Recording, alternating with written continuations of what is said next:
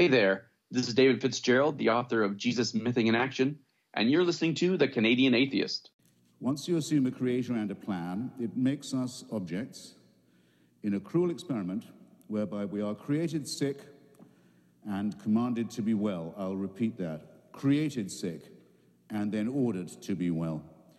And over us to supervise this is installed a celestial dictatorship, a kind of divine North Korea. Greedy, exigent, exigent, I would say more than exigent, greedy for uncritical praise from dawn till dusk, and swift to punish the original sins with which it so tenderly gifted us in the very first place. However, let, let, let no one say there's no cure. Salvation is offered. Redemption, indeed, is promised at the low price of the surrender of your critical faculties. Welcome to The Canadian Atheist, a podcast about news, current events, and commentary on all things atheism from a Canadian perspective. Now, this podcast carries the explicit tag and wears it like a badge of honor. So if you get offended, you might want to switch off. The C A records each week live from Apostasy Studios. Why not join in the discussion? Find us on Facebook, email us at the C A at rogers dot com, or follow us on the old Twitter machine at the underscore CA underscore podcast.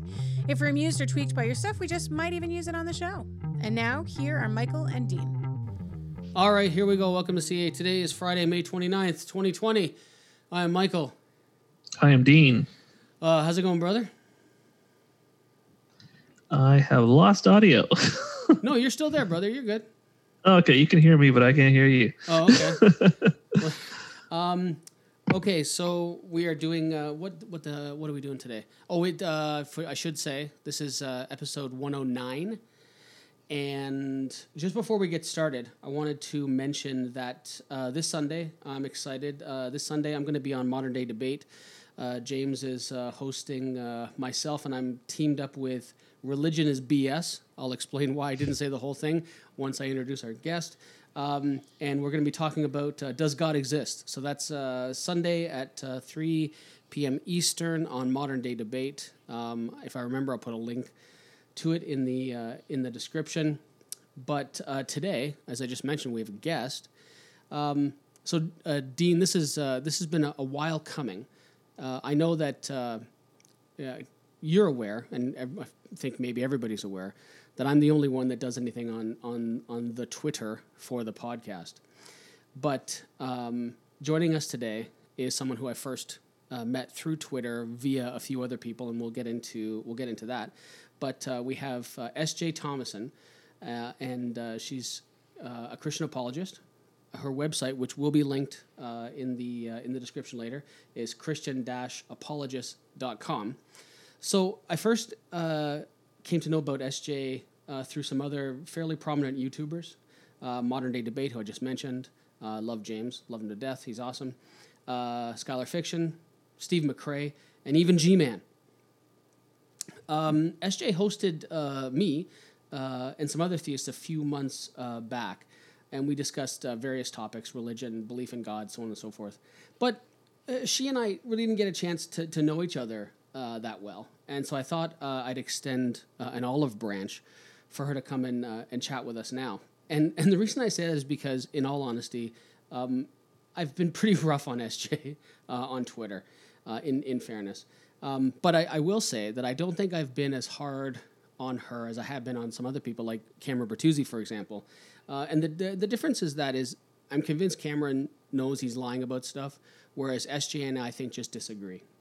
So um, we'll start this off because in uh, in honor of our uh, our Christian guest, we'll start this off with a Bible verse. Isaiah one eighteen says, "Let us come reason together," um, and uh, we're hoping uh, for a good discussion today. So S J, welcome to The Canadian Atheist. Hi, thank you for having me. I really appreciate it. Oh, so. Uh, So you're in Florida, so we're all a little envious, um, but maybe uh, not in the summer. yeah, the um, h- how are things going as far as the reopening process down there? Good question. Yeah, we're we're just we're slowly reopening here, and it varies a little bit by which county you're in, because some counties have been hit harder than other counties. So I'm in central Florida, central West Florida, and we've been hit a little bit, but we're not as bad as southeast Florida. They've been hit pretty hard. And so we're kind of gradually opening up, and people are gradually heading out to the beaches. And if people want to know which beaches are open, you actually have to go online, because some are open and some aren't. And so you just have to check that out. And you also hope that people aren't stupid. When we open all this stuff, we keep seeing these parties, like the Lake Ozark party that we just saw recently in the news, where all of these people decided they're going to go out and crowd around and have start partying, and they're going to get reinfected or just infected for the first time. So yeah, that that uh, that um, that extinguished part of my faith in humanity when I saw those pictures. But I, I got to tell you, we we weren't uh, super innocent up here. Uh, in Toronto, so we're just east of Toronto, but uh, in Toronto there's a, a very large public park called Trinity Bellwoods, and there was ten thousand people there, and they oh, wow. were all super close to each other, and they weren't paying attention, and I, my wife and I, uh, Dean Shannon and I sat downstairs, and we're just punching ourselves in the face, going, what are you doing? You know, this is going to happen in three weeks later, because that's about the time it takes for all the results and stuff to come back.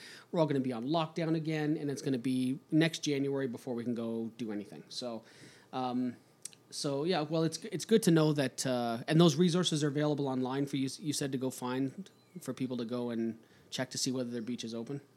Yes, so that's good. Yes, just you can check the local news stations, or you can check state stuff. You just type in the t- name of the beach and whether or not it's open, and you'll get the, the hit. Right. Okay. So, S J, how long how long is it that, that you and I have been uh, just you know taking shots at each other on, on Twitter? It's been a while. Yeah, it's probably been a while. I have to say, I'm not exactly sure when it started. I would probably guess maybe twenty eighteen, somewhere around then. That sounds about right. Yeah, it sounds about right. Um, it's interesting. I, I will tell you. So I I, um, I posted on Twitter that, that we were going to be having this discussion today. And there are, I'm looking forward to proving quite a few people wrong, because quite a few people said it's not possible for us to have a civil di- discussion. And I guess they've never watched any of my videos where I talk to atheists, because I've had quite a few atheists on my channel, and have been on quite a few channels, and I've never had a problem, except for in the very beginning, a couple little little road bumps. But ever since then, it's been great. So I, I got uh, I got two D Ms today saying can't saying my one, fan club, right? One saying the haters. Yeah, one saying don't bother, uh, and one saying good luck. Mm-hmm. And so I'm looking forward to getting this out there and posted and everything, and, and proving all of the uh, all the uh, in this case I'm looking to at pro- I'm looking forward to proving the non-believers wrong. So that's the only time you'll ever hear me say that. But um, okay, so one of the things that I found really interesting, and Dean, you're gonna have to jump in here, brother, because I've got I got verbal diarrhea today. Um, one of the things I'm really curious about is you've been public, you've been very public about how you were raised Catholic. Mm-hmm. And um, and now you're and now you're a Protestant Christian. So correct. I'm I'm I'm always curious. We have next door neighbors, um, beautiful people, and uh, f- former Catholics, now uh, Pentecostals. And so I was, you know, fascinated to hear to hear their story, and I'm and I'm I'm really curious to hear your story about this journey from, you know, which you know, I mean, cr- Christianity, but I mean, saying it's hard, because saying you're Christian is like saying I drive a car, right? Um, or at least it can be, depending on the denominations you're talking about. So, um, so you're raised Catholic. So tell tell us about that. Okay, sure. I, well, I was raised Catholic. It's interesting. It goes back a little bit. Now, I haven't ever said this to anybody, so you'll find out a little bit more of how I was raised Catholic. But if we go, if we go back into my family and we look at my parents, uh, my mom was Catholic and my dad was Catholic, so that worked out. But I go back even further to my mom's parents, and my mom's mom was Lutheran, and my dad's I'm sorry, my mom's dad was Catholic. And so when they decided they were going to get married, they went to the Catholic Church, and they went to the Lutheran Church. And the Catholic Church basically said, unless they marry in the Catholic Church, that the Catholic, uh, they would not recognize their marriage. And so it sort of forced my grandmother to become a Catholic. And so, uh, and then on my dad's side, it was different. They were always Catholic, and that's pretty much how it's always been. And his parents were both Catholic, one from Germany and one from Ireland. And so anyway, so my grandparents uh, converted, I mean, grandmother sort of converted to Catholicism nominally. She never really was, you know, considered herself a Catholic. She still always was a Lutheran in her mind, but she con- converted nominally and said, kids Catholic. And so my mom was raised Catholic. And so then my parents met in Illinois and we grew up, and I went to the same grade school as the Catholic school that my dad went to. And my grandmother, my dad's mom, always was at this Catholic church. And it was a great upbringing. It was fantastic. But, uh, and in high school, I went to a Catholic high school my freshman year, but it was all girls. And that I didn't like. Girls are crazy. And I'm not going to get, I'm not, you're not going to put me in a school with just girls and there's no males around. It's just not going to happen. And so I begged my parents, I said, please let me go to the, the public school. And they said, they agreed. They said, okay, we'll let you go to the public school. Of course, they liked probably the savings and money. And so my younger brothers, brothers and sister decided they'd go to the public school. So we all went to the public high school. And it was funny because one of my neighbors, Uh, who was still in the Catholic high school. She was, it was a big family in this family. And I remember her mother coming up to me and saying, Stephanie, you're throwing your life away. How could you possibly leave the Catholic school? And I'm like, what? I'm not throwing my life away. It'll be fine. It'll be fine, Missus O. I'm not going to name her full last name, but Missus O, it's fine. And so anyway, so I end up going to college. Everything's great. I'm still sort of nominally Catholic. And I say nominally because I, once you're in college, you sort of go to church sometimes and you sort of don't go other times. And and then in my early twenties, I started to get really upset with the way that the priests, what was going on in the church with respect to the young boys and some of the the, the rapes and things like that that I'd heard of. Sure. I was pretty upset. And it's one thing if I feel like you're upset, people made a mistake, but the Pope is going to put down the hammer. And this is not going to happen again. They're going to root all these priests out, and it's going to be the end of it.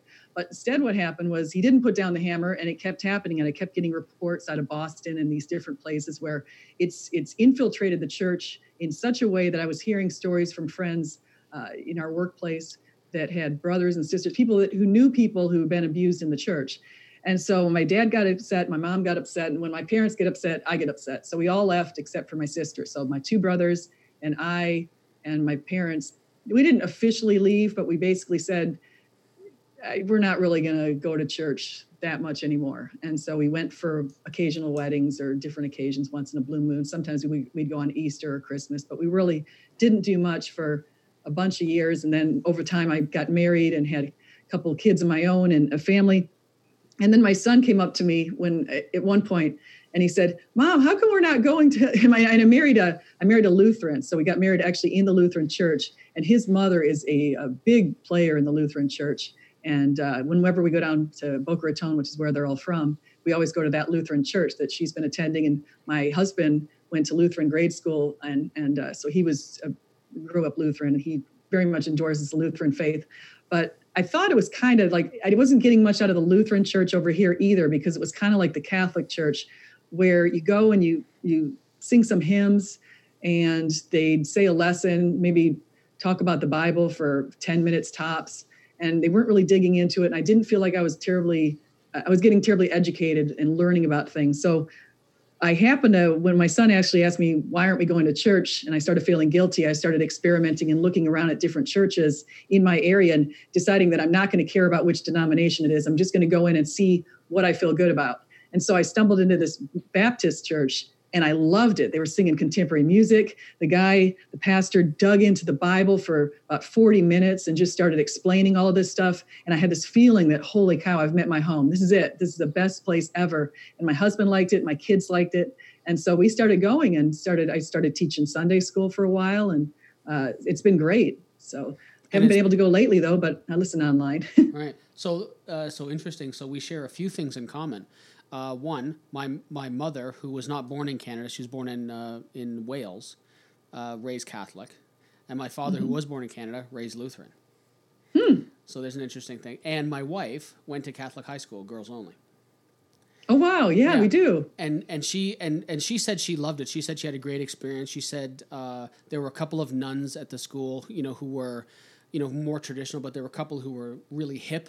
You know, for kind of hmm. high school and you know high school in the you know the late eighties, early nineties, and uh, and she said that she like she absolutely had an amazing experience in Catholic high school. Um, I try not to roll my eyes when she says that, but I mean, I can only take her, I can only take her word for it. She was super active, like in, in musicals and all that other stuff as well. So we share a couple of uh, of um, commonalities there. That's great. Dean, you got anything to say, brother? Dean's family. Um, no, I was Dean's just, I'm still having religious. some audio issues on this on my end, but um, yeah. yeah, I went to public school, uh, you know, uh, my entire life, so I don't have uh, any. I, I do have some cousins in South Africa, and most of the schools over there are, uh, you know, run by nuns, and you know, they're they're they're Catholic-based schools uh, there. So I've got some some horror stories from my sisters about the way the nuns were, you know, would. Uh, Would uh, the, the the punishment system there if their if their skirts were short, like you know shorter than their knees or oh, something yeah, like that. Yeah. So, but uh, but uh, yeah, um, the only question that I have when it comes to Catholic schools is is um, how much of, how much of it is um, like religion based. Well, you figure it's about an eight-hour school day or something like that, maybe six, seven hours. I forget exactly what it was, but there's one one session was in school, and the other, say five, six or something, uh, were other classes. So you'd, you'd always have an hour a day for for uh, religion, basically. At least at the one I went to. Yeah, that that's that's that's similar to what my what my wife, because I asked her the same question. Like, what was it like? You know, did you just sit with a rosary in your hand all day long? She's like, no, we did one mm-hmm. class a day. So yeah, because I mean, I I was public school the uh, uh, for the for the whole thing, so I had no experience at all. So it was just a curiosity for me. Um, S J, I'm really curious. So, how did your family, like uh, extended family, people who were still, because because you've also shared that that members of your family are still in the Catholic faith. Mm-hmm. Um, how did they re- how did they respond when you came out, for lack of a better term? Well, I always think it's kind of funny because my sister is a very devout Catholic. She has never left. And she's the only one who didn't leave in our family. And I, I first I call her up and I was dating my husband. And I said, I mean, I was dating him when we were just dating. And I said, uh, I said, you know, in church. And she's like, no, you have to get married in the Catholic church. No, I'm getting married in the Lutheran church. I'm Lutheran now. She's, you can't just say you're Lutheran now. I am. I'm Lutheran, and we're getting married in the Lutheran church. And she's like, oh my gosh. And so then I we get married in the Lutheran church, and we could start going to services every so often because just really just because he wanted to. I wasn't really into that at that point, but we were going to services every so often. And then my uh, um, I have my my uh, my husband has a twin brother, an identical twin brother. He's on his way. He, wife, his wife is Catholic, and he's Lutheran, of course. And so there's that combination there too. And so. Right. They were all, the only one who ever really gave me any uh, comments was my sister, because my parents are, my parents are very weak Christians right now. And my brothers are probably on the borderline. At least one of them has already said he's agnostic. The other one is probably somewhere between, I just don't really care, and Christian. So oh, okay. that's where, right. um, that's where okay, they all so, stand. So you mentioned uh, part of your, um, part of your, I'll call it deconversion, but some of the, how you lost, uh, how the shine came off the rose with the Catholic faith was in some of the, uh, you know, the, the abuse and stuff that's gone on, and it's, it's well documented, everything else like that. And, uh, we don't need, we don't need to go into that, but I'm, I'm just curious as to whether, just as a, a slight slant on that, did you see the movie Spotlight, and Mm-mm. what did you think of it? Like, did you think it was a fair representation of, of, of events? I, I didn't see it. And I, if you want to just tell me about it, I'd love to hear it. Oh, but, so, um, yeah, I so, want to say something though, really quickly. Oh, yeah, yeah, yeah. I never lost faith in God. I just lost faith in the organized religion at that point. I was at this point where I was considering, I just needed to know God's form. I started investigating Eastern faiths and thinking they might be superior.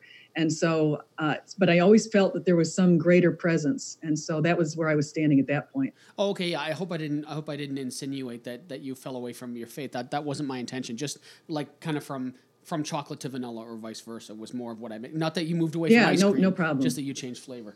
Um, okay, so the so the movie Spotlight is basically centered around um, the uh, the the New England Catholic establishment. Um, Bernard Law, you're familiar with that guy's? Yes, uh, yeah. It's one of the reasons I left. yeah, all, all that stuff. That's what it's, that's what it's centered around. I recommend uh, seeing it, but. Uh, Regardless of your belief system, anyone hearing this, anybody who listens regularly, you can't watch that movie and not be upset. Um, mm-hmm. or, or if you do, I'm not convinced you're human. Uh, so, but uh, I wanted to uh, to get your take on that. But I would definitely recommend watching it. It's Um, do you, well, do I can, let me, I'll, I'll give you my take on some, the, the people are still practicing Catholics. People are still going to the church. I left and I'm, I'm completely fine with people who are still going, but I can tell you what, a lot of them are very upset. And one of the reasons why we've seen this, this massive, I, I think there's a, a massive outflow of Catholics who would still be Catholics raising their families as Catholics had they not, had they not failed to address these whole issues. These issues have been corrupting the Catholic Church now for, for decades. Uh, they, I mean, at least going back to, from what I see, at least to the fifties, and that's all you know about it. Easily could have come before that. So yeah. They've been ruining their uh, advancement. Catholic Church has a lot going for it. It's got the history. Nobody else has a history like the Catholic Church, but no one wants to go there when you feel like you can't trust the priest. And, and you could, maybe, maybe you can trust nine out of ten priests, or maybe it's even nine out of twenty priests or something. I don't know what the numbers are, yeah. But if it's even, maybe it's even one out of twenty priests. I don't know.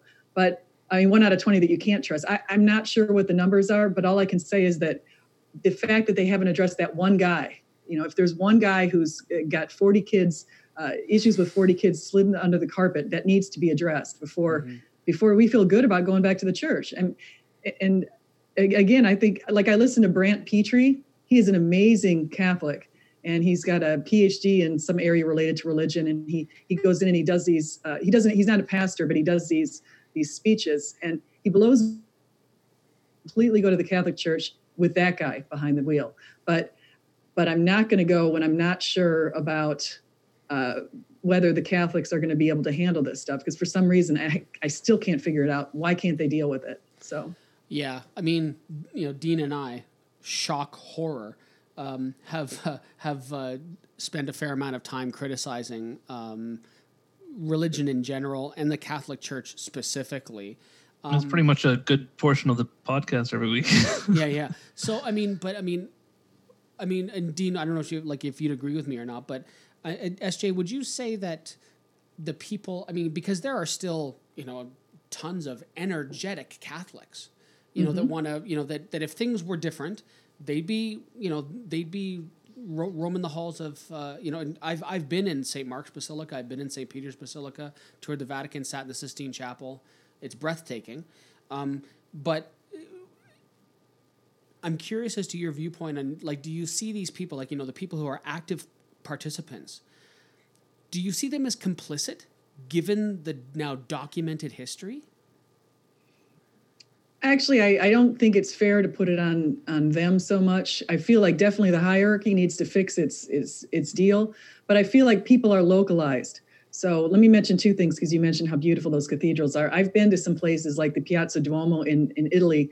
Uh, some of the Catholic churches in Europe absolutely blow you away. The amount of money and time that they spent on these places over the centuries is enormous, yep. But it's paid off from the sense of uh, inspiring awe among people, and that's one way to get to God.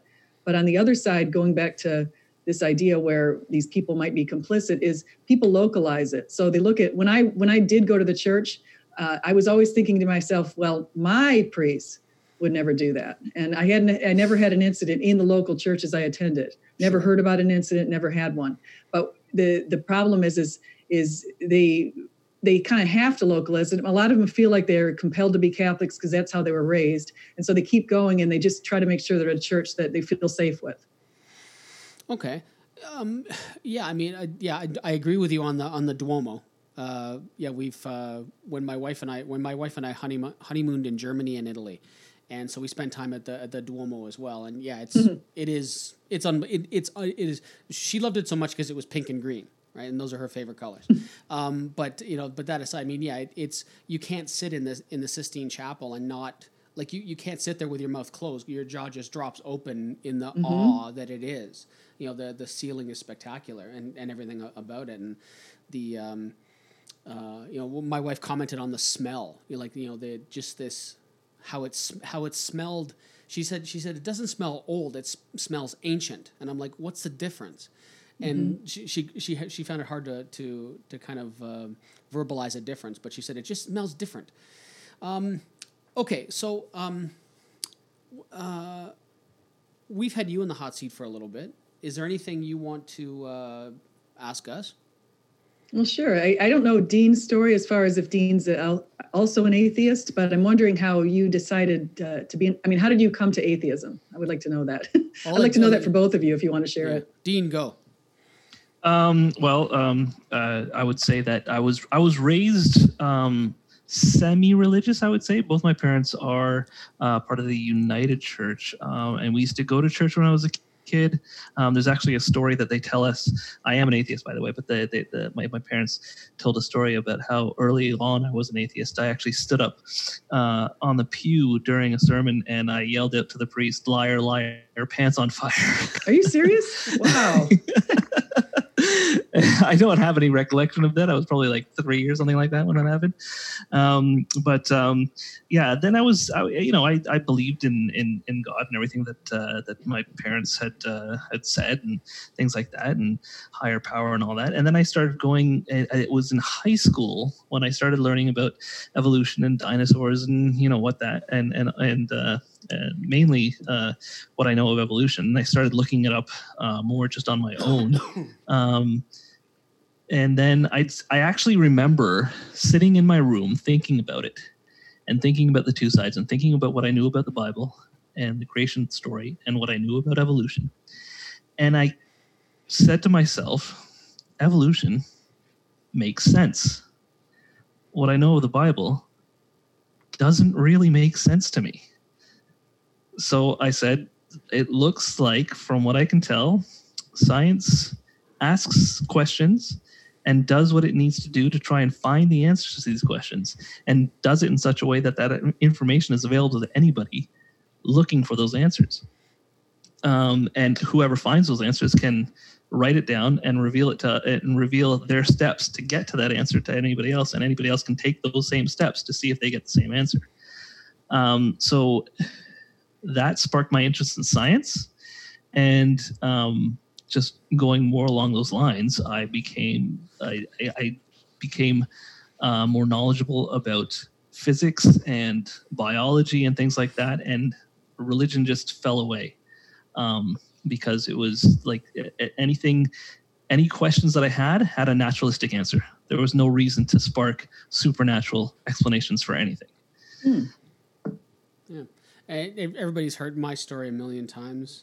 Um, I'm not sure. Am I? Can everybody hear me okay? Yep, I can hear you. Oh, I don't know. Okay. Um, okay. It looked like you just gacked out there for a second. Um, everybody's heard my story a million times. Basically raised, you know, kind of nominal Christian. As I said, my dad was, was Lutheran. He was kind of burnt out. Um, my mom, you know, was, was burnt out from raising five kids. And uh, when I started asking when I started asking questions, she said, "Time to go to church," and she just kind of shipped me off. And uh, and It was, I, I never had, I never had a, a bad experience in any way, shape, or form.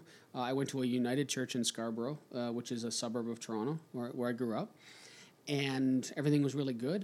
And then I got, much like Dean, got into high school, started uh, learning other stuff, started asking questions, and and I wasn't able to get reasonable responses, what I felt were reasonable responses, because at seventeen, eighteen years old, I knew everything anyway.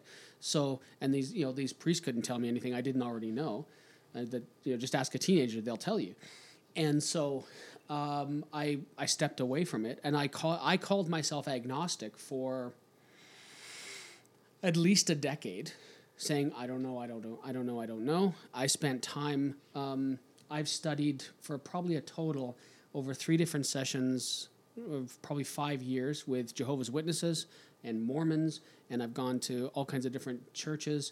I worked with uh, a guy for a number of years who was uh, who was uh, uh, Muslim, uh, Sunni uh, Muslim, and I went to his uh, uh, I, I went to his uh, services with him, and I, I got to tell you that was probably the most welcome I ever felt in a religious establishment. Um, was was going to uh, was going to one of the the um, uh, those services, and the most uncomfortable I ever felt was going to a place called Beth Tikva, which is a Jewish synagogue in downtown Toronto, where I was asked to leave. Um, I went in and I sat down, and I sat in the back and just kind of you know, and I was just I was looking and I was listening. I wasn't interacting with anyone. And you know, well, what I've referred to commonly as you know, two guys of the Jewish fuzz. They walked up to me and they looked at me and they said, "We, um, you're making people uncomfortable. We need you to leave." I'm like, I haven't done any, like, I'm just sitting here. No, no, no, you need to leave. And I was there for about uh, less than twenty minutes. And so, and I've said that to a few people. Uh, one of my wife's uh, former uh, coworkers, who's um, uh, a devout uh, Jewish woman, explained that to her, and her jaw dropped. And she's like, "I can't believe that." I'm like, "Yeah," and this is where it happened. She's like, "I know people at that that synagogue." I'm like, "Yeah, that's where it happened." So um, you shouldn't have been wearing that T-shirt. That, that it. Oh, listen, listen. Don't blame the shirt. Um, okay, but. Uh, And so then I spent some time kind of wafting, uh, still in my agnosticism, and then I started getting more exposed to science, meaning that I was spending more time paying attention to science and reading and this, that, and the other thing. And it was during my time actually with the Jehovah's Witnesses that I read the Bible for the first time. I, I read their Bible, the New World Translation, but mm-hmm. um, I read it alongside another Bible and uh, and stuff like that, went through it. And then I read the Book of Mormon, all this other stuff. And it, it was a slow progression for me until probably about fifteen years ago was the first time I said no, you know. Um, and I took the, the lack-theist approach, you know, the kind of, you know, um, you know, I, I don't think there's any evidence for God, but I don't I don't feel any need to demonstrate a burden of proof. I, I don't accept. Show me the evidence and maybe I'll change my mind. Um, and then over about the last year or so, that's evolved even further to the point where I now take the more philosophical definition of the belief that gods, in fact, do not exist. And uh, another shameless self-plug, and I'll be talking about that, and I'll give my arguments for that Sunday at three on Modern Day Debate. Um, but, uh, yeah, and so that's that's been been my progression. And that's why I... That's why yeah, it's it's funny you both mention uh, science a little bit as far as part of your progression, because I would actually take the opposite view. I would say that science makes a pretty good case for God in a lot of different ways. But when you mentioned evolution, when Dean actually specified evolution, I thought to myself, well, how fortuitous. This morning, I just happened to be listening to uh, Stephen Meyer on this, this video with Eric Metaxas, and he was talking about his new book, Darwin's Doubts. And he was talking about one of the big problems that the scientists have and are starting to realize and are starting to publish about is the fact that they really haven't been able to explain the explosion during the Cambrian period of new species because they don't have the transitory fossils that are pre uh, preliminary to those. So it's he, he actually goes into great detail, apparently, in his book on this. So I probably I'm going to actually order that book to see what his details are, because I don't know all of them. But he was he was outlining some of it in this video, and I thought to myself, that's fascinating, because he's making the case for intelligent design and uh, a purpose behind this whole evolutionary process. And so I think he makes he, he pointed that to one issue, but he had a number of other issues, D N A and helix, double helix, and those sorts of mm-hmm. things that point to a coder. So sorry, you you mentioned what was the the name of the book and the author again? It's uh, Stephen Meyer. He's out of uh, Cambridge. He's a uh, Right. Philosopher I, I, of science. I'm, I'm, now that you said the, said the name a second time, I'm familiar with the name. Um, yeah, I've heard the name before too. Yeah. What, and what's the name of the book? Darwin's Doubts. Oh, okay. Yeah, it, it, it is it is funny. Um, we've come so we the you know the royal we you know me with my eleven PhDs in science, um, you know have come have come so far uh, from you know from. what was classically called Darwinian evolution. And, and it's interesting. I'd be, I'd be, I'm, but I am going to look into this, because I'm always, I'm, I try and I, I do my best never to be closed-minded. I think the only questions, you, um, the only stupid questions are the ones you don't ask. Um, and so I'm, I am, I remain open. I remain open to things like this. Are you familiar, as a counter to that? Um, you know who Aaron Ra is, of course. Oh, yes, of course. Yeah. Um, have you ever read his book, Foundational Falsehoods of Creationism? No, I haven't. I've I've heard he's pretty good at science, though. I have heard that people say that they respect Aaron's science. I have heard that. Yeah. His biology, I should yeah. specify. So, so, so uh, I'll make a deal with you. I will buy Stephen Meyer's book. Oh, um, I have to buy Aaron Ra's. And you buy Aaron Ra's, and we'll compare notes. Um, what? Did you tell me the name of it again? I, I didn't really. I didn't. Uh, it's it has a it has a completely non-controversial title: Foundational Falsehoods of Creationism. False. Uh, yeah, that's not that's that's absolutely non-controversial, right? Yeah. Um, but it's uh, it's it's very interesting because even just in, in a couple of things that you said about the double helix and stuff like that, he addresses things very specifically in that. Mm-hmm. And and I I try not to. Dean's much more science minded than I am. I try not to get into um, into the the depths of the science too much because although I've I've read a lot of I read a lot of the papers. Um, I spent time speaking to Jerry Coyne at Imagine No Religion seven a few years ago in Toronto, mm-hmm. who's an evolutionary biologist. Um, I had lunch with Richard Dawkins at that same event. Um, and I, I, the, the reality is I don't understand it well enough to speak super intelligently about it. And I, would, I don't either. Yeah, actually. And I would probably just, and I would probably mess it up because of that. See, and, I see. I'd rather defer to the experts on that too, because I'm not one of them, and I'll never try to pretend I am because I'm clearly not. But I was listening to what's the one thing I liked about Stephen Meyer is he spells it out in a way that any lay person like me can understand. So I really appreciated that. So I would I would recommend people listen to him, yeah. not me, because I'm not going to be able to fully explain what he said. Yeah. Okay. So yeah, I, I was just I was just thinking when you talked about the Cambrian explosion and things like that. When when there was a, a we noticed that there was a large explosion of multicellular life yeah. um, early on in the, the evolution of, of, of the world. Um, but the thing is that evolution, like saying that science points to religion because there are a few answer, it's a few questions that we don't have answers to is a little, little bit of a leap too far. But I'm not saying that. Okay, well, you did say is a You, you know, points the, to religion you, rather than... But, but not because there's questions that we can't answer. I would say science points to religion just by looking at our, our D N A structure, or the human genome, uh, looking at the Goldilocks principles as far as how the Earth is, is situated here within ten habitable zones. No other planets like that. The only other one we've identified in the three thousand five hundred we have is uh, only in two habitable zones. So in other words, we're in a very unique situation, and it feels like, as some of the scientists have even admitted, that somebody's been tinkering with things up in the skies. Oh, you know, and, so. and it's and it's super interesting because, like, you have people who, and, and it's funny because in in anger, uh, you know, in, in angry, you know, tweets or posts on Facebook and stuff like that, I've made the mistake of saying, uh, like I have said, you know, people who believe this stuff are dumb, um, and and it's and it's things that I've said in anger, and it's and it's and it's uh, it's it's hyperbole, and I've had to go back later and take it back because you have people who are clearly like crazy smart, um, Francis Collins. Bible believing, oh, yeah. Bible believing Christian, uh, you know, uh, you know, uh, head of the Human Genome Project. This is not a stupid man, right? He accepts he accepts evolution. Uh, he just thinks God did it. He just thinks evolution is the mechanism that God used to make it happen. But he he he accepts it whole whole stock or whole cloth because because of the science. So it's it is interesting. So I mean, there it, it's certainly it's it's.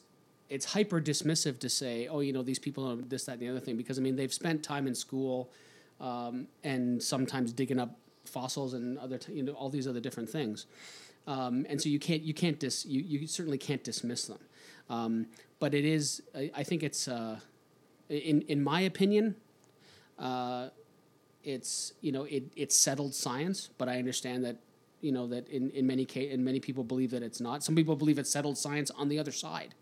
Um, and I think it's the super smart people that have to get into the ring and fight it out. Um, it is difficult to say, though, that uh, that uh, the universe is, or or that we live in a habitable zone, habitable, habitable, habitable zone, when we live in the habitable zone for us. Yeah. Right. Yeah, it's interesting. Of course, we think that that um, the Earth is perfect for life because we are part of that life that evolves on this planet. So we evolved perfectly for this planet. Yeah, it's almost like um, the puddle analogy. And it's it's it's like yeah. the, the the the one uh, quote that I heard where a puddle, yeah. you know, after rain, if if a puddle had a brain, it would say, "Look at this hole. It's perfectly formed to me. So this you know this hole was designed for me because I fit into this hole just perfectly." Yeah, S J can talk right? about and this. And it's it's it's the puddle that formed to the hole, analogy. Not the hole that formed that formed to the puddle. Yeah, I'm familiar with that. That's Douglas Adams. And I love Hitchhiker's Guide to the Galaxy, and forty-two explains everything. yeah. But but I would actually argue, I, William Lane Craig made a really good response to the, the puddle analogy. And what he was talking about is he said, imagine yourself at the end of a fighting. Uh, you've been convicted guilty, and there are one hundred marksmen with their guns aimed exactly at you. And you hear somebody yell, uh, ready, aim, fire. And all of a sudden you hear the bullets, you're blindfolded, and you're not hit. And the idea is, is that do you expect that that somehow you were just lucky Or do you realize that somehow somebody decked the, stacked the deck in favor of you? And so I, I'd say go to like listen to people like Justin Brierley. He's actually calculated the odds. He actually worked with a mathematician to calculate of us being here and talking about rolling the die seventy times with sixes every time, two double sixes. And, and so he's got some pretty good methods of considering the the possibilities of us being here.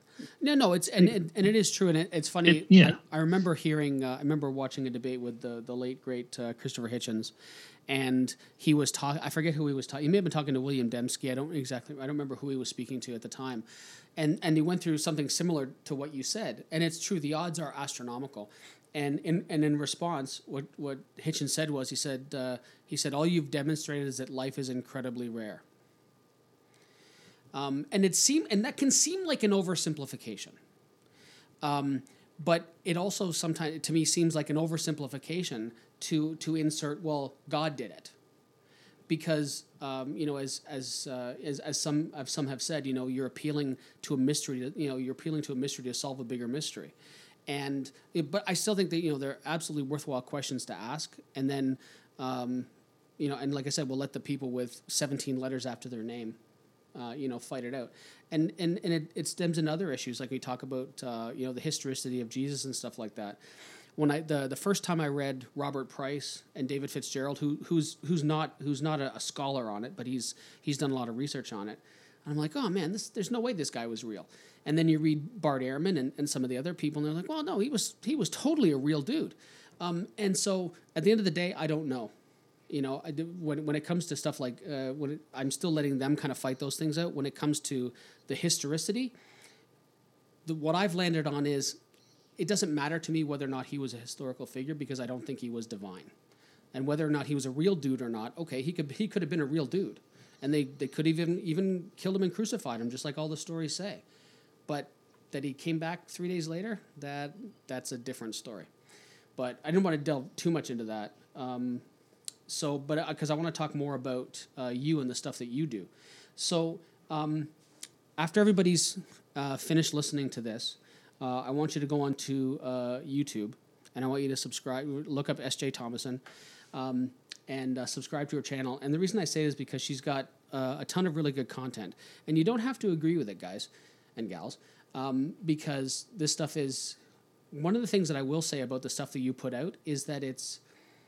Even though some of the people you talk to, like whether guys like Jonathan McClatchy, uh, you've had talks with, you know, Scholar Fiction, Michael Jones from Inspiring Philosophy, all these are the different people. It, you you still, and I don't know whether it's how you construct it or whether you do work on the back end and say, hey, listen, I want to have these talks. But this, but the stuff you do put on your channel is e- easily digestible. Um, it it's it it doesn't come in, it doesn't go over over people's heads, and I'm and I'm an idiot. So if, if I can if I can absorb the information, anybody can.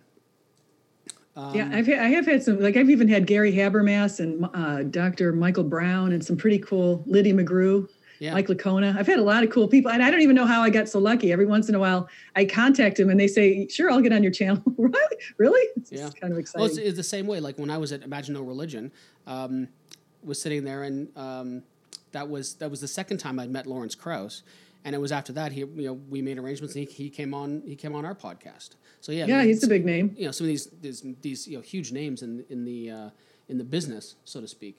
Um, there, there's actually somebody. Before I forget this, I wanted to mention someone that you should reach out to. Uh, it's a guy named Doctor Christopher Gadsen. Um, hmm. He came Christopher on the pod, he came on the podcast, and I saw him on Capturing Christianity. He came on the podcast maybe six months or so ago. He does the he does this amazing YouTube series called Thinking Outside, where he's literally walking around with a with a GoPro on a stick, thinking outside. It's brilliant, and he, he talks about all different philosophy. He's uh, he's a um, he's a philosophy professor in Missouri, and he's a Christian. And I like I said, I saw him on Capturing Christianity, and I reached out to him, and he was he was nice enough to come on, and we had an amazing conversation. And I think you could have a great talk with him about. No, well, thank you. And I, I appreciate the plug for my channel too. I'd love it if anyone came over and subscribed today. That'd be great. Yeah, yeah, for sure. And you, yeah, but you've also got a website, uh, which I mentioned before. It's christian dash apologist dot com. And I want to talk about that because you've got some really interesting stuff on there. Um, you, you, so you have the arguments for God, But one of the other things that you've got uh, interesting on there, you've got like uh, rebuttals from uh, f- to prominent atheists, other stuff. But one of the interesting things that you've got on there, and I wanted to get you to talk about it a bit, was um, you've got a tab there for cyberbullying. Mm-hmm. So so ta- so talk about and because I know that you've you've had some some experience with that, mm-hmm. and you've talked about it fairly openly. And I, I think that's probably why that it's on your website. But I want you to talk about that, and then we can talk about why it's such a bad thing to do. Right. So here's what happened. So a few years, well, actually, I came to Twitter about twenty fourteen. About twenty sixteen, I started interacting with atheists. And I really, really didn't know too many before that. And so I I got to know a couple of them, and they recommended that I go to, of all people, this is not where you make your debut, but I make my debut uh, talking to somebody with me calling up Matt Dillahunty on the Atheist Experience. Understood. And so after I got off that disaster of a phone call, actually hung up on, muted me, hung up on me, and I deserved it. so, so it was just not a good phone call at all. And it's had a half million views and on one channel, let alone the other ones it's posted on. So ever since then, there was a group of people who sort of developed uh, animosity towards me. And there's more than one group. There's actually a, a little posse of people who, who are sort of like the Hate Stephanie. They actually have, they call it Hate S J, and they have these T-shirts and things like that. And so unfortunately, if you get a group of people who've, um, it seems like some of their main purposes are to hate on me, uh, sometimes people who follow them get these ideas up there in their minds that, hey, let's go ahead and contact her employer, because I've been very open about where I work and what I do. And so my employer's been contacted a number of times. I've my, my provost has been contacted. Uh, my department members have been contacted. My president, my dean. Uh, I've been tagged in, you know, people will tag me. They'll tag my school and they'll say something really derogatory about me. Uh, I've been, I've talked to my dean about it. I've talked to my provost about it. And they're like, we get it. We've looked at your timeline. Everything's good. You're polite with these people. Just keep it up. Uh, it looks like they're bullying you. That's what they constantly tell me if, if ever they've been contacted. Now, I don't think they've been contacted lately. The last time uh, I had heard that they were contacted was last June, but they started this, the calls started coming to them right after the Atheist Experience call. So mm. that's when it all sort of uh, chugged up. So I wouldn't recommend anybody go to the Atheist Experience if you can be linked in with your, uh, if someone's going to find out where you work, because there's a good chance you're going to get some haters there who are going to try to contact people. Yeah, it, it's interesting. So the first thing I'll say is any type of cyberbullying is, um, I think it's petty. Um, I think it's cowardly. Um, and you, you posted about this a fair bit on uh, on uh, on Twitter as well, talking about it and stuff like that. And I I've I've yeah I'm I'm a hundred percent sure that I that I had, had been super supportive of it and saying, you know, it's absolutely not right, it's not acceptable in any way, shape, or form. Um, it's the one reason I like where I like the only thing I don't talk about online is what I do for a living. Uh, mm-hmm. I'll tell people, you know, I'm a public servant, but that's as far as I go. And you know, Facebook thinks I'm self-employed. And I don't talk about it anywhere. Anyone, everyone who knows me knows not to talk, you know, not to tag me, you know, because it would be easy to tag my employer in a in a social media post, and they know like that that'll get you blocked. In I don't care who you are. Like I block my. Well, wife. That's what I do. Yeah. So you, you mentioned my workplace, you get blocked. Yeah. So and so it's you know it's because it's because it's not okay. And I mean you know what we do here, like nothing. There are some people who who. who really spew some hateful stuff. Like, um, you know, I think people like Kevin Anderson deserve what they get, but you're certainly not Kevin Anderson. Do you um, mean Stephen Anderson? That's what I meant. Yeah. Yeah. Stephen. Yeah. Like Stephen, I, I, I believe Stephen Anderson gets what gets what he deserves. He's a horrible human being.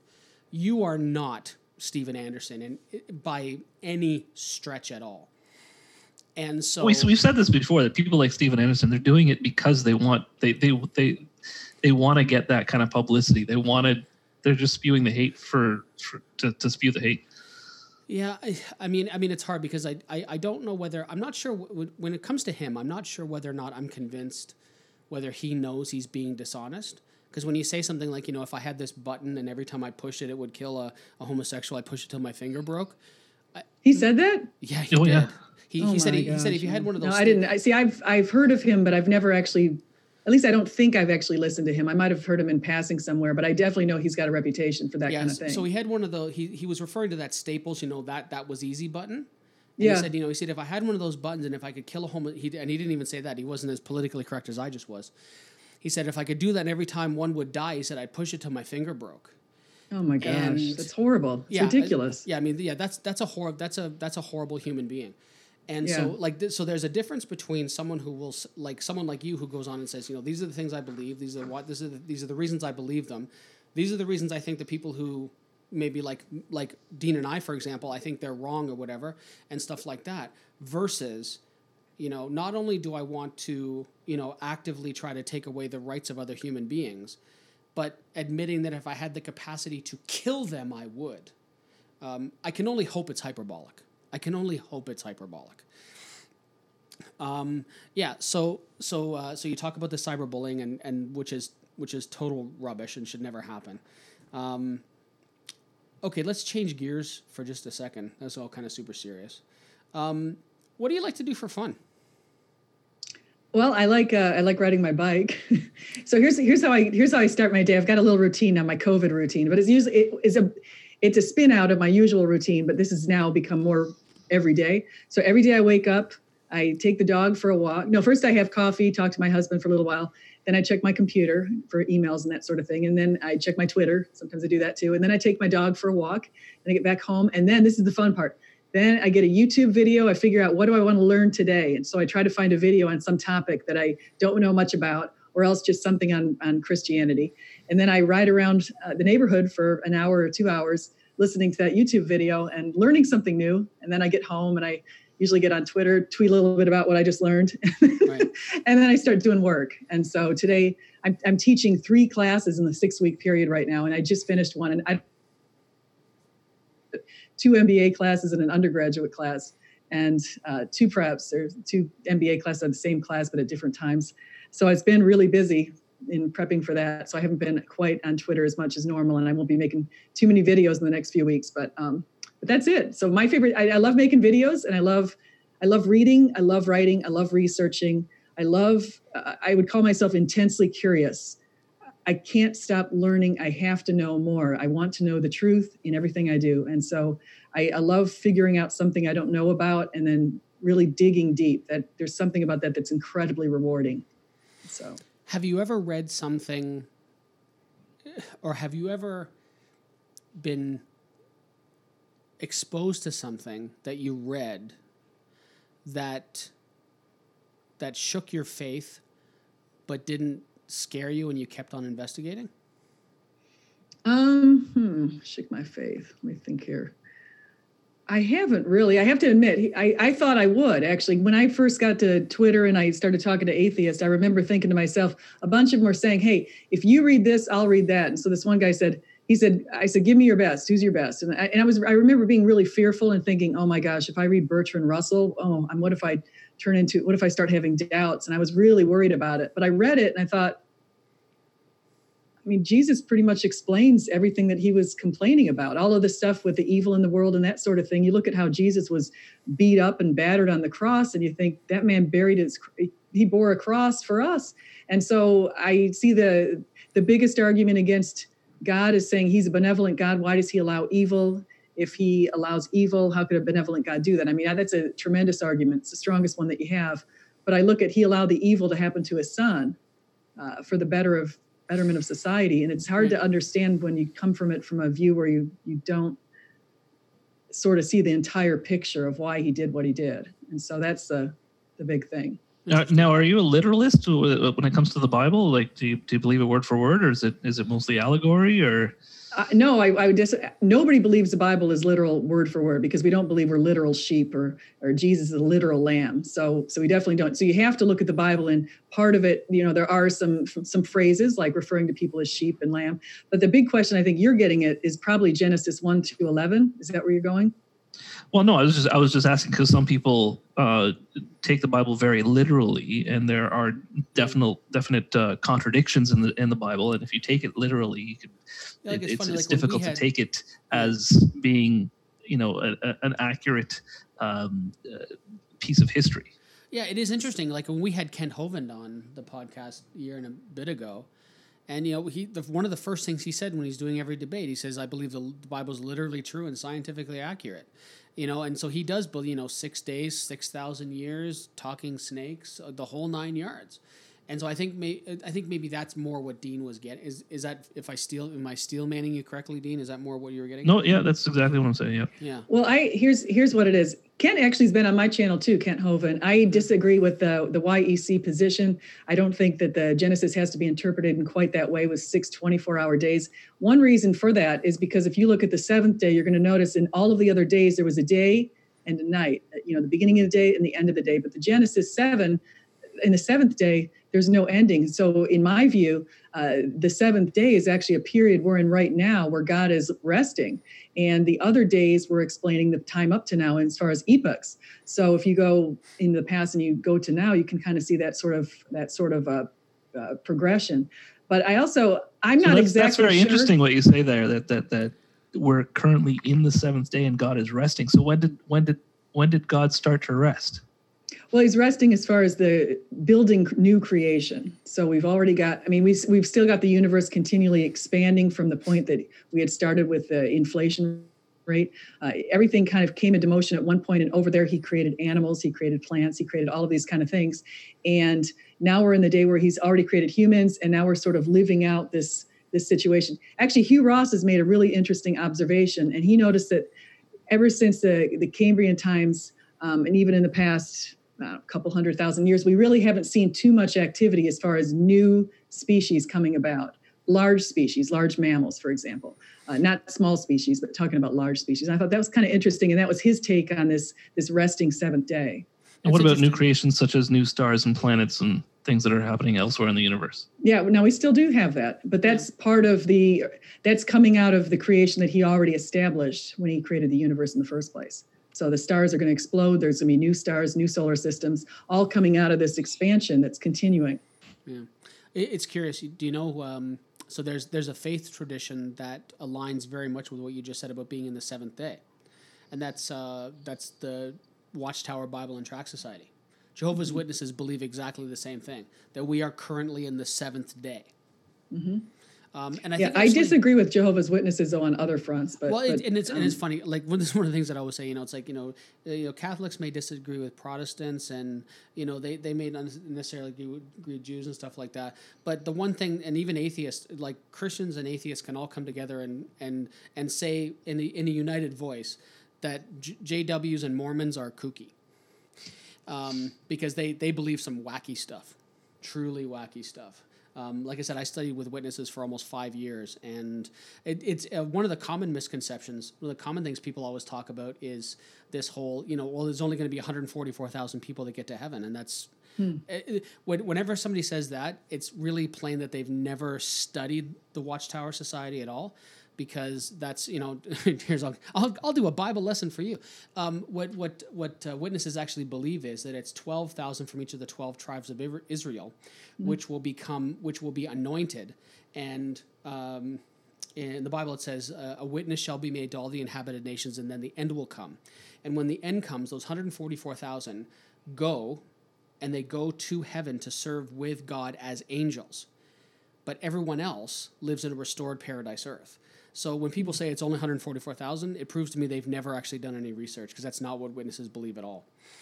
Um, that's interesting. I didn't know that that's what they believe. Yeah. I, I I think the Book of Revelation gives us a different story. yeah, well, so. and it's and it's. I mean, you'll I mean you'll talk to uh, you know, and people have said this, like uh, you know, your your friend and mine, uh, Matt Dillahunty, has said, you know, it's like if you want to, you know, if you want to find out. Uh, You know, the Baptists are wrong, you know, ask a, ask a Pentecostal. If you want to know the Jews are wrong, you know, ask, ask a Catholic. If you want to find out why the, you know, the First Baptist Church of Memphis is wrong, ask the Second Baptist Church of Memphis. Um, you know, and you'll find, because you'll find discrepancies, you know, in these sects. Um, I, you know, I, what I like, I like C S Lewis's view, where he says, instead of figuring out where everybody is wrong, why don't we figure out where we can unite on what's right? And so in his view, all doors lead to Jesus. So as long as you're believing John three sixteen, you're pretty much good to go. If you have the faith in God and you've accepted his offer. Yeah. So, um, okay. Uh, okay. So a couple things. And I ask every, I ask every believer that comes on, so don't feel like you're getting, um, Set. Hey, I'm good. I'm. I, I yeah. Throw a lob ball, okay. lob a softball, whatever. Trump supporter. Trump supporter. Uh, I'm an independent now. I actually, I'm a registered Democrat. Okay. In case you don't know that. I, I, I didn't know that. No, it's, and it's funny. And, and it's funny because so many people, uh, so I, I won't name, I won't name names, but, um, I've asked that question of dozens and dozens and dozens of, of believers, some who I think even you would consider, whoa, they're kind of hardcore. Not one has ever said that they're a Trump supporter. Not one. It's, it's surprising. I don't see how anybody could be, especially amid his response to this pandemic. Well, well, I'd actually make an argument for yeah. him on the pandemic, because he actually on January thirty-first made a really smart move in making sure that China and Iran could not fly into the United States. And that was preemptive. And the Democrats actually blasted him for that. And they, they were saying he was a xenophobe and that kind of stuff. And uh, Joe Biden and Nancy Pelosi went off on him. And I actually wrote a blog about that and made a video because I was I actually had gotten on Trump's side. And believe it or not, I that was not like me to go onto Trump's side, but I felt like But they've been kind of lying about the situation from what I've been reading in the news, looking at all sides of the, the matter, looking at New York Times and these other sources of media uh, on the left and the right. And so they weren't telling the whole truth. And that's why I've I got I mean, that's one of the reasons some of the stuff they've been doing lately is is just pushed me even more into the middle. So, yeah, it's interesting. Yeah, I don't I don't, I don't agree with what Democrats have done either. But um, it, him closing the borders is not exactly something that he would that he did, you know, to to stem the the ex, the explosion of the, of the virus. That's just that's just because that's something he likes to do. He likes to put up yeah. walls and close borders. But I mean, everything else he's done. There are over a hundred thousand Americans dead now, yeah, and uh, the, his response to this, the the, the lack of response, um, is is just astounding. Yeah, yeah, I would disagree, but but we could probably we could probably table that. yeah. yeah. Um, yeah, that's not what we're here. Well, and it's funny that one of the things that what I, so a couple of the comments that I got on Twitter, you know, one person was saying, "Oh, you know, good luck. You know, you're not going to be able to have a you know a, a, civ- a civil discussion with S J." And I think we've proved everybody wrong with this. But um, I, you know, I, I said, uh, you know, I said we can get into heavier topics. You know, that'll be for next time. You know, if if we can have one civil discussion, there's no reason why we can't do this again. um, but uh, okay, so. We're we're coming up on just over an hour. You you did say that you had a little bit of a timeline, so so we don't want to drive you past that. But uh, one, but I did want to touch on just a couple of other, uh, or just one real main other thing, and that is, um, what do you have that's coming up that people should be uh, interested in and tuning in for? Well, I'm actually that's a good question because I need to have more things coming up. I need to get more interviews. I try to keep my YouTube channel active, but I'm so busy with my school right now that I haven't been able to get many things done. But I, I am working on a book that's called The Power of One. And I'm, uh, it's just a little personal book. What I do is I try to take a lot of the things that I've learned and put it together in a, in a readable format. And I had a book called The Quick and Concise Case for Christ. And that was a really quick, easy read. And so I'm trying to do a series of those kind of things, mainly for my kids. And so my kids right now have two books on their each of their desks, uh, and they're going to have a third one in a little while. And so I figure the reason I write this kind of stuff is because I figure if I get hit by a bus tomorrow, my kids will know all of my opinions on everything right. well, that I've thought. And I kind of think it's good to preserve stuff like that for your family. So that's well, mainly here, what I'm working ho- on. Here's hoping you stay clear of buses, um, and the buses stay clear of you. Um, exactly. And uh, and I guess also importantly is is uh, how can people reach out to you when they though they want to get in touch with you? Yeah, if you want to reach me, you can go to christian dash apologist dot com, and you'll see I have an email address. It's called always learning twelve twenty-five at gmail dot com. So you can reach me that way, or you can reach me at um, lead uh, at Twitter, L E A D, lead twelve twenty-five. That's Jesus' birthday that we celebrate, not necessarily when it occurred, but so twelve twenty-five. Um, and then you can come on YouTube, actually, at S. J. Thomason. So I'd really appreciate it. Love to see you over there. So, all right. Dean, you got anything else you want to say? Yeah, me, nothing. No, I'm sorry. I've been having audio issues. I'm missing five out of every twenty words. Oh, geez. Are you, you sound said, fine. I, I've been able to hear everything you said. Yeah. Yeah, I, mean, I know. You, I don't. I, I don't understand. I mean, I've got really weird. I've, second I've cut, to I've highest cut, possible yeah. internet connection is telling me there's connection problems and stuff like that. I don't know. It's, yeah. I, I've cut my. See, I, I just like the idea that that Michael. We have proved, uh, and Michael and Dean and I, we have proved those people wrong. I have. I have an idea of who they are. Because one of them, I was tagged in the conversation that you were having publicly. Oh, okay, so okay, yeah. I have an idea of at least who one of them is. Yeah. And so, I, and I know he associates with this other part of this group, so I, I figure I know where this is all coming from. yeah. There's, um, there, you have to really be, a, and it's funny, I'm having to censor myself. Like, I, as the words are formulating in my head, because I, I swear so much. I'm having to censor myself. That's why I sound like such an idiot right now. Um, but no, you don't. It takes a special kind of jerk for me to not want to have anything to do with you, like to not want to talk to you and stuff like that. And so I, I've yet to come across anyone. Actually, that's not true. The one person that I, I don't want to have anything to do with anymore was, uh, I'm sure you've heard of him, Darth Dawkins, Duncan Atheism. Oh, yeah, I know him. Yeah. yeah. So um, I I quote, quote unquote debated him on Modern Day Debate a few months back.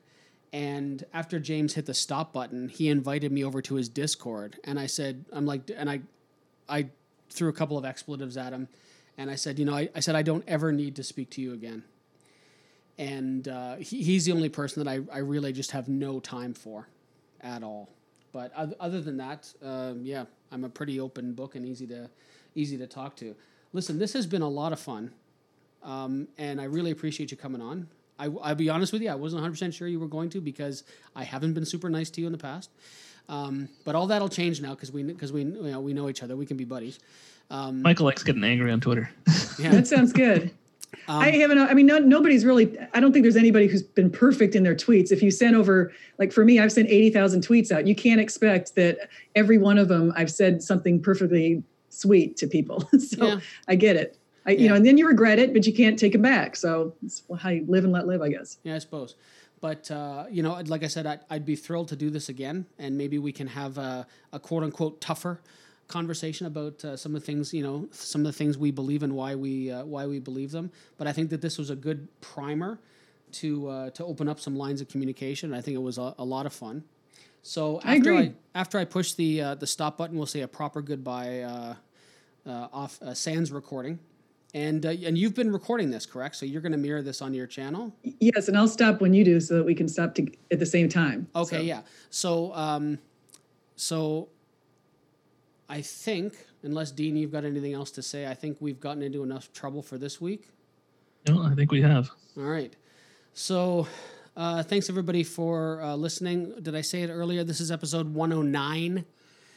Um, and I guess episode one ten will probably be uh, just a, a release of the conversation that I'm having Sunday on Modern Day Debate. Um But we'll see what happens. Anyway, you guys have gotten enough of me this week. This is uh, this is the, this is the second episode this week. So, uh, oh, I just did remember something. Can I mention one thing? Absolutely. Probably, yeah. Sure, I, sure. I almost forgot. I'm actually going to have Jonathan Sheffield on my channel pretty soon. We're trying to get the time scheduled to discuss his upcoming debate with Richard Carrier, and oh, so he's got a debate and he wants to talk about his strategy. So just keep a watch on my channel because I'm going to have them. I'm not going to have Richard, but I'm going to have Jonathan talking about his plan. Yeah, I met Richard Carrier in Toronto about five years ago. He was up at uh, U- the University of Toronto for a talk. Uh, he he's a nice guy. He, he's a nice guy, and he's he's sharp. He really is a sharp guy. You you may not necessarily agree with his positions, but there's no doubting that he is a, he's an intelligent man for sure. I'm not familiar with Jonathan Sheffield. I'll have to look him up. Yeah, no, I've I've debated Richard Carrier on, on objective morality. I'm, we both agree on objective morality, so we had a little debate on the grounding. Yeah, yeah, for sure. Yeah, I'm I. I be- anyway, we'll leave morality for another time. All right, so uh, okay, so I guess that that's enough trouble for us to get in for this week.